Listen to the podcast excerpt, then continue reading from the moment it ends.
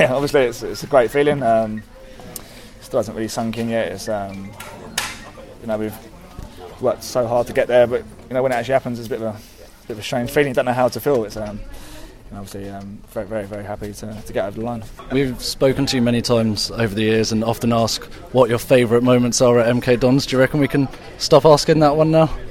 Yeah, I think that was, that was a nice one. I think probably goal was probably the best goal I've ever ever been seen at Stadium MK probably. So uh, it, was, it, was, nice. Um, yeah, it was just a good day. Um, you know, it's, it's special. It's it's not really sunk in yet, but you know, it's yeah, you know, it's up there with um, with what we've done so far.